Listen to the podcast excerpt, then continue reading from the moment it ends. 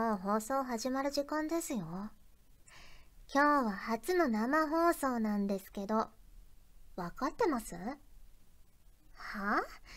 機材の調子が悪い？たく、そんなの事前にチェックしといてくださいよ。リスナーにお詫びするのは私なんですけど。え？何です？は？回ってた？ちょ、おーな、ちゃおぽてーこんにちは、こんばんは、おはようございます。い、石原舞です。えーっと、今のは違うんですよ。あそう、あれです。セリフ、冒頭のセリフなんですよ。ち、こうなったら、ふん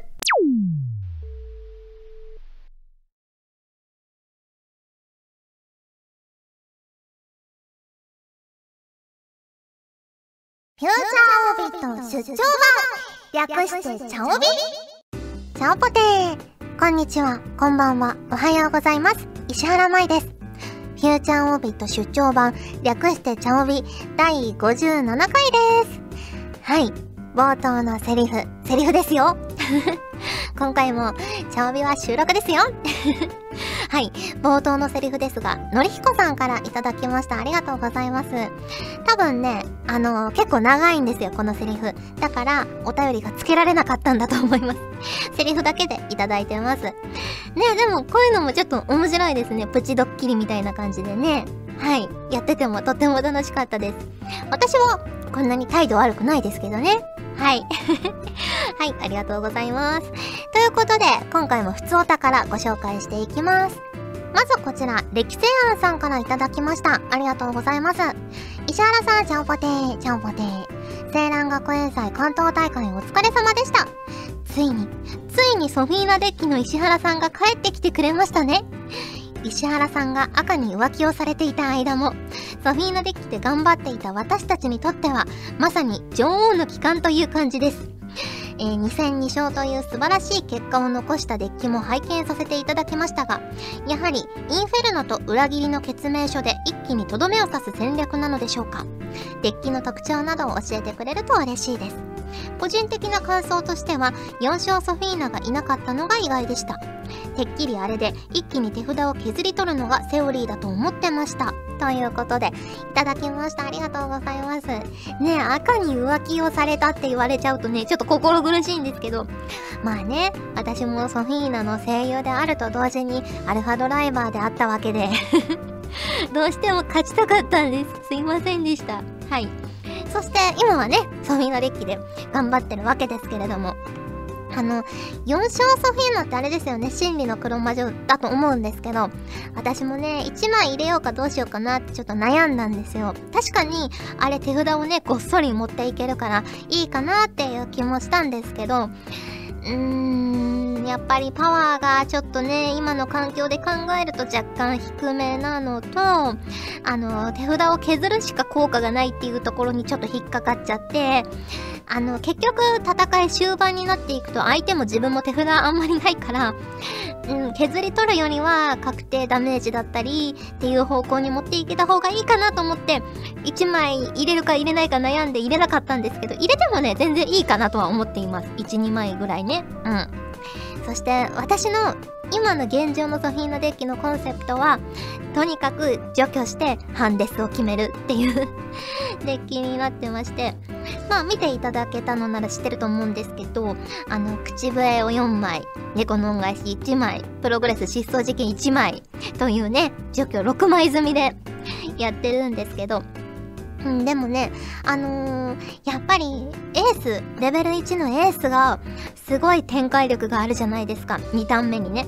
だから、やっぱり相手のレベル1エースを除去したりとかするために除去をいっぱい入れて、展開を遅らせた上で反動を買っていくっていうのが、まあ理想的な戦い方なんですけれども、最近のあのフェスタとかの優勝者の方とかのデッキレシピを見てると、あんまりね、入れてらっしゃらないですよね。あの、除去系のカードをねそれよりもコボルトとか除去された後に展開が有利になるカードを皆さん結構入れてらっしゃるのであそっちにした方が安定感があるのかなと思ってそっち方面のデッキもねちょっと考えてみようかなと最近思っています。はい。ありがとうございます。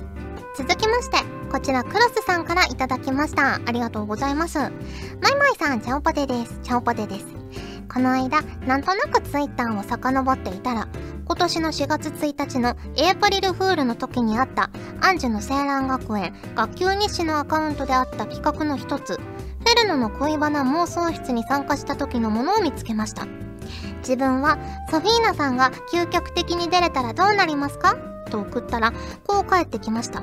かっこ、添付画像の感じです。ということで、そのね、ツイッターの画像を載せてくれてるんですけれども、えー、一生養ってくれますし、身の安全も保証してくれますわ。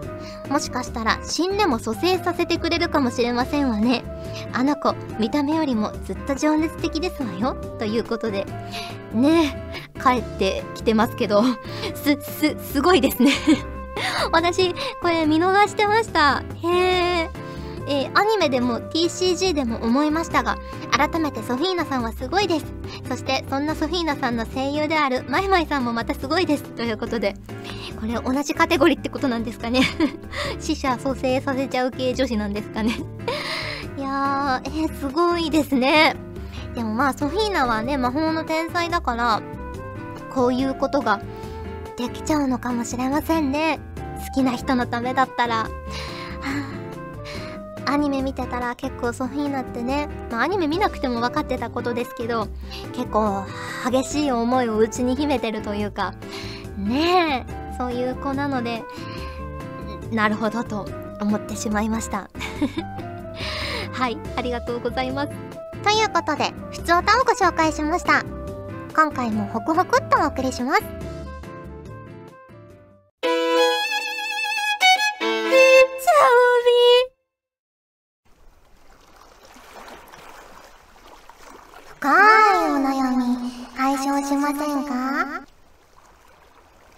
れではここで番組に届いた皆さんの深いお悩み、それに対して私の独断と偏見で答えるコーナーです。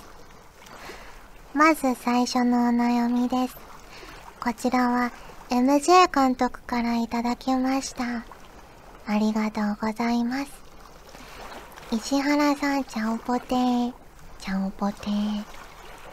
僕は誕生日が4月1日なのですが、いつも自分の誕生日を人に教えると必ず、エイプリルフールだし、その誕生日は嘘だよ、と言われます。言われすぎて、本当に嘘なような気がしてきました。ということです。これは、誕生日が嘘だと言われるというお悩みでしょうか。ですが、エイプリルフールが4月1日なのであって、4月1日以外に4月1日だよと言ったら、それは本当なような気がします。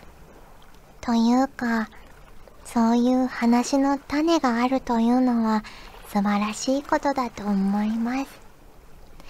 ちなみに、うちの父の誕生日は4月2日です。続きまして、こちら MLW さんからいただきました。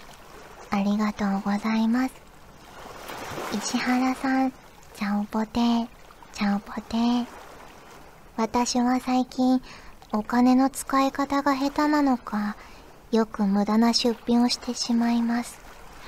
浪費しているつもりはないのですが、例えば遠方に行く際、当日中には帰れないと思って、あらかじめホテルを取ったら、いざ当日になってみて、全然帰れる時間に用事が終わってしまったり、些細な見込みの甘さなどが重なって、気づけば家計簿に赤が目立つ始末。こういったミスを減らしたいのですが、何かいい方法はないでしょうか。ということで、いただきました。ありがとうございます。私は昔からお小遣い帳だったり家計簿をつけて続いた試しがないのでまず家計簿をちゃんとつけていらっしゃる MLW さんはとても素晴らしいと思います私も声優になって確定申告をするようになって自分のお金のどういう動きをしているかというのを知ることの大切さを痛感しました。最近は使ったお金をすぐにアプリの家計簿に入力するようになりました。ですがあまりにお金にとらわれすぎるのも心が貧しくなってしまっては本末転倒ではないでしょうか。ね。ということでもう少し自分に甘くなってもいいのかなと思いました。ありがとうございます。続きましてこちらのりひこさんからいただきました。ありがとうございます。まいさんちゃおぽてーちゃおぽてー最近自分の外見がどうでもよくなってきました。どんな服装をしても見た目がごついくて顔が怖いので大して変わり映えしないんです。スーツをビシッと着てもゴルゴ13と言われます。以前髪を伸ばしていた時はランボーとか言われました。礼服を着るとマフィアのドンとか言われる始末です。どうせ何を着ても大して変わらないならと思い最近はラフな格好ばかりしています。最低限の身だしなみにさえ気をつけていればもういいかなって感じです。舞さんは外見を気にしない男ってどう思われますか？やっぱり少しくらいは格好をつけた方がいいのでしょうか？ということでいただきました。ありがとうございます。人は見た目が9割なんてことも聞いたりするので見た目もある程度は大事かなと思います。でも私も特におしゃれさんなどではないのでアドバイスすることはできませんが最低限清潔感があればいいのではないかなと思います。ね。はい。ありがとうございます。ということで深いお悩み解消しませんか？のコーナーでした。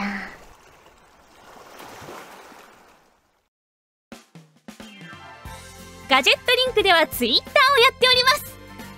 最新情報をできる限り早くあなたにお届けします。他にも所属声優の紹介やスタッフによるタイムリーなつぶやきをお楽しみいただけます。気になるあなたもそうでないあなたも今すぐガジェットリンクをフォローしてね以上秋山由香からのお願いでした私もツイッター始めよっかな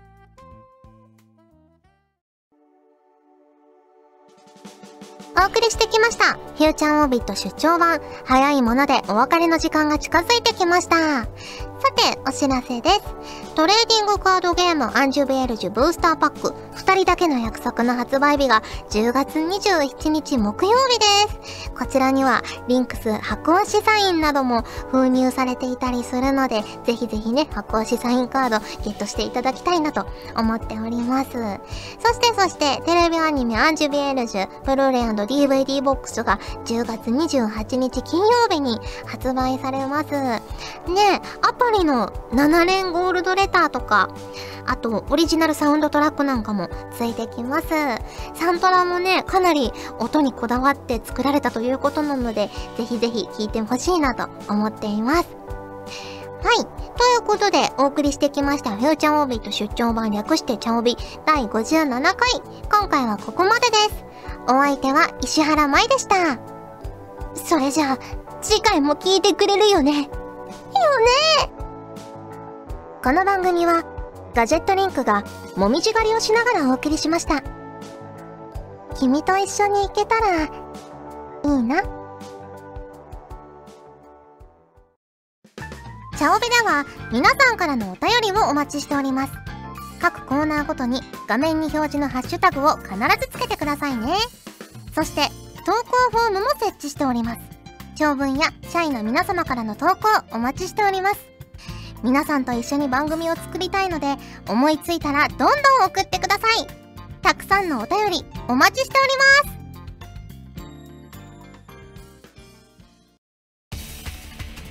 ガジェットリンクの所属声優が頑張ってお送りするチャンネルガジェットリンク TV これからどんどんいろんな番組を配信していく予定なのでぜひチャンネル登録してください。さあみんな登録登録今すぐ登録